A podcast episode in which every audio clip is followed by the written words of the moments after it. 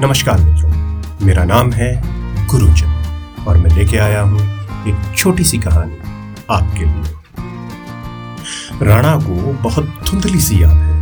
वह बरसात का मौसम था। जब उसके पापा उसको उस छोटे से कस्बे के टैक्सी स्टैंड के पास बैठाकर उसे यह बोल गए थे कि वह अभी आ रहे हैं उसके लिए चॉकलेट लेकर। और वे फिर कभी नहीं लौटे। माँ की भी उसे धुंधली सी याद है कि माँ बहुत बीमार थी। जब बहुत सारे लोग उन्हें अपने कंधे पर उठा के शायद शमशान ही ले गए होंगे। तब वह बहुत छोटा था। उसकी उम्र उस समय पाँच छह साल की रही होगी। जब बहुत देर तक उसके पापा उसे लेने नहीं आए तो राणा रोने लगा। तब वहाँ मौजूद किसी ने भी उसे सहानुभूति नहीं दिखाई और उसे मुसीबत समझ उसी के हाल पर छोड़ दिया। परंतु वह एक भिखारी था, जिसे शायद उस पर दया थी या वह चाहता था कि उसके बुढ़ापे में कोई उसका सहारा हो। उस भिखारी ने उसके थोड़े बड़ा होने पर उसे बाज़ार के ही एक होटल में बर्तन धोने और ग्राहकों को चाय देने के काम पर लगवा दिया था। एक दिन की बात है कि वह छुट्टी के दिन जब सारा बाज़ार बंद रहता है, वह घूम रहा था। तो उसने देखा एक छोटा सा घोड़े का बच्चा गड्ढे में फंसा हुआ था और उसका एक पैर बहुत ही जख्मी था। उसके मालिक ने जानबूझकर उसे मारने के उद्देश्य से गड्ढे में फेंक दिया था। उसने घोड़े के बच्चे को बाहर निकाला और अपने साथ ले आया। कुछ समय बाद की बात है। उस भिकारी की अधिक बूढ़े होने के कारण मृत्यु हो गई। भिकारी के मरने से राणा की स्थिति में बहुत अधिक फ़र्क नहीं पड़ा, क्योंकि राणा तब भी अपने खाने पीने के लिए बाज़ार के होटल में बर्तन धोने और ग्राहकों को चाय देने का काम किया करता था। हाँ खाना वो केवल दो समय ही खाता था, दोपहर में और शाम को, वहीं होटल में ही। उसे नहीं पता था कि होटल का मालिक उसको क्या तनख्वाह देता है, क्योंकि वह तो भिकारी ले लिया करता था। और जब उसकी तनख्वाह के पैसे भिकारी को मिलते थे तो वह पास के गाँव में बनने वाली कच्ची शराब राणा से मंगवाकर पिया करता था। भिकारी के मरने के बाद उसको विरासत में वह जगह ज़रूर मिल गई थी, जहाँ भिकारी रहता था। आज राणा बहुत खुश है, क्योंकि उसके होटल मालिक ने उसको तनख्वाह के रूप में तीन हज़ार रुपए दिए हैं। इतने पैसे राणा ने इससे पहले कभी नहीं देखे थे। उसने अपने लिए अच्छे कपड़े और एक अच्छे से जूते खरीदे।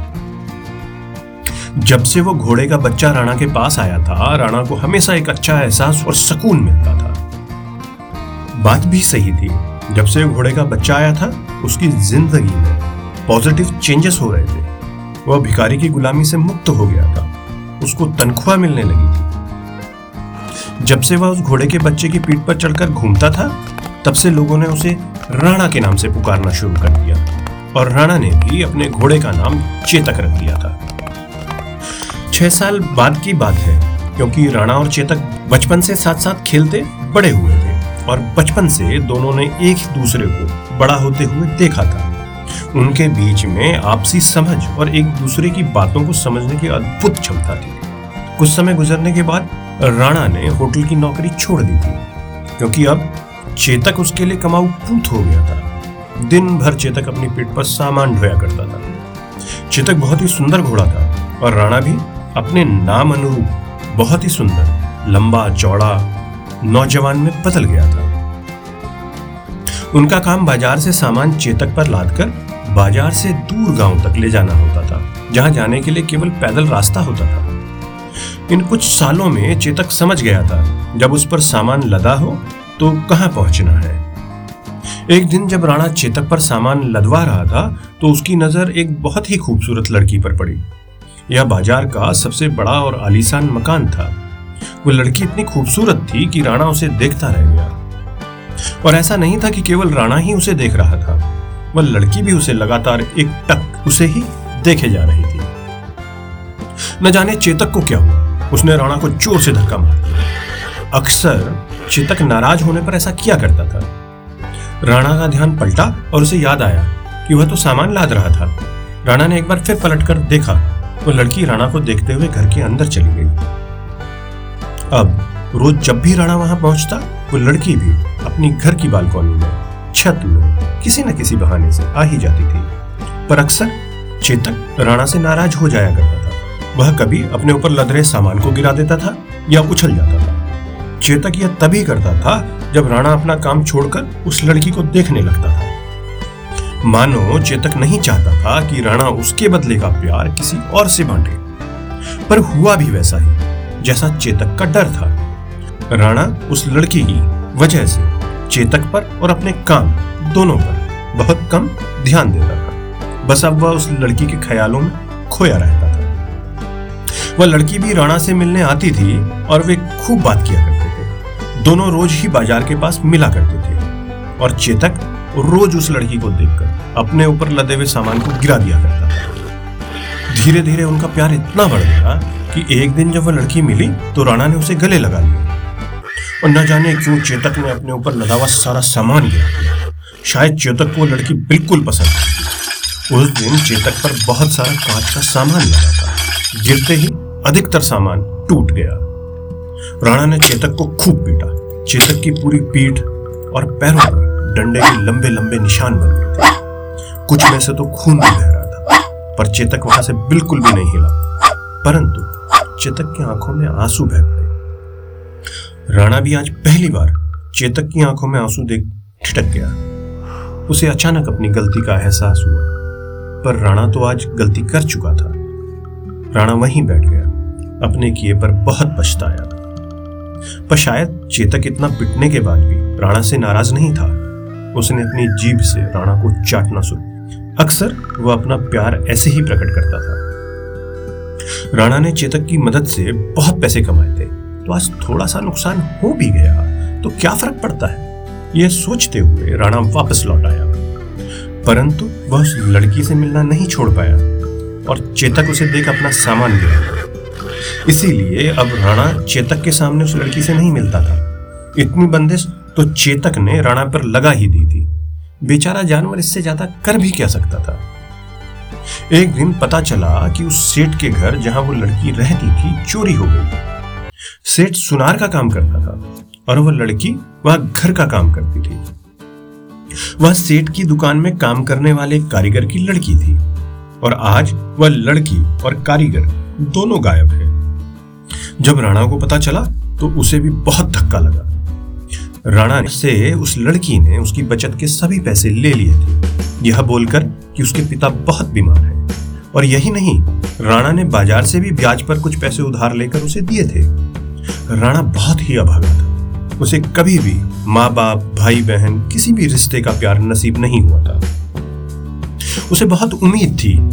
शायद उसे वह लड़की बहुत अच्छी तरह समझती है, पर वह भी उसे धोखा दे गई थी। और उसे कर्ज के नीचे डूब। गई थी राणा को जब पता चला तो उसका दिल टूट गया और उसका मन वहाँ से कहीं दूर भाग जाने का चाहता था। आज पहली बार राणा ने ईश्वर को याद किया और चेतक को गले लगाकर बहुत रोया। चेतक भी अपनी गर्दन राणा पर आहिस्ते आहिस्ते रगड़ रहा था।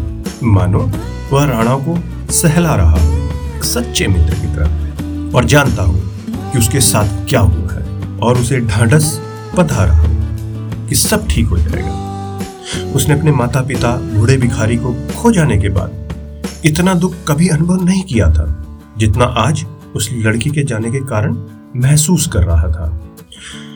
आज राणा के दिल का दुख वही समझ सकता था जिसने प्यार किया हो और धोखा खाया हो। राणा जो कुछ काम पहले किया करता था, उससे भी गया। उसका मन कुछ भी करने का नहीं था। उसे चेतक के अलावा सब धोखेबाज नज़र आते थे। वह छोटी छोटी बातों पर लोगों से बहस करने लगा था।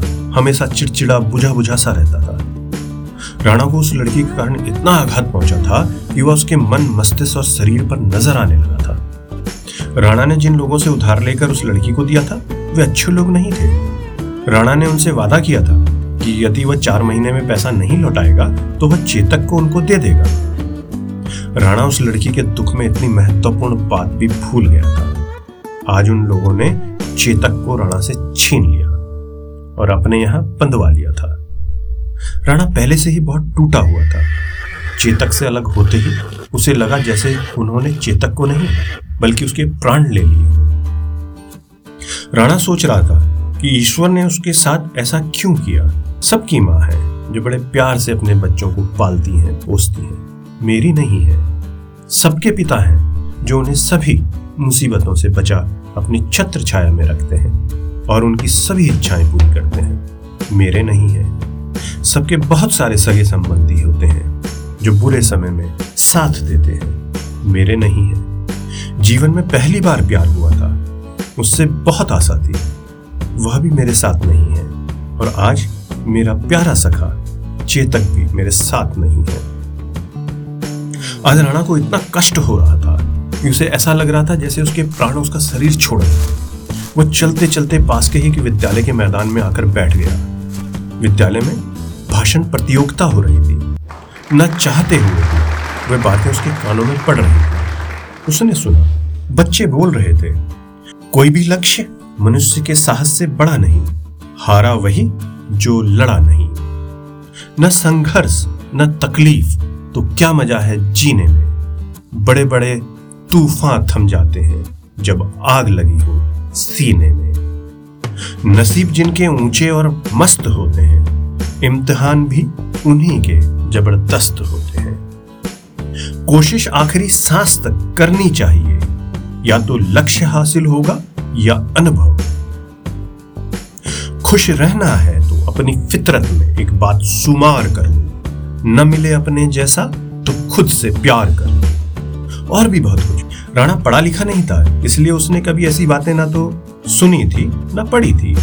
आज जब अनजाने में उसने उन स्कूल के बच्चों के मुँह से ये बातें सुनी तो उसे लगा इतने छोटे से बच्चे इतनी गहरी और सच्ची बात कर रहे हैं। उसको उनकी बातों पर विश्वास हो गया था और सोच रहा था कि यदि मैं भी संघर्ष करूँ तो मैं भी अपने जीवन को बदल सकता हूँ।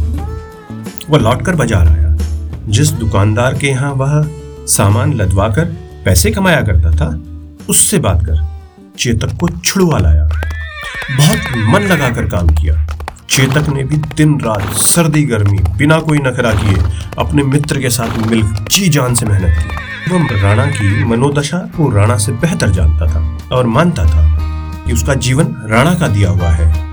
नहीं तो वह उसी दिन मर गया होता, यदि राणा ने उसे गड्ढे से नहीं बचाया होता।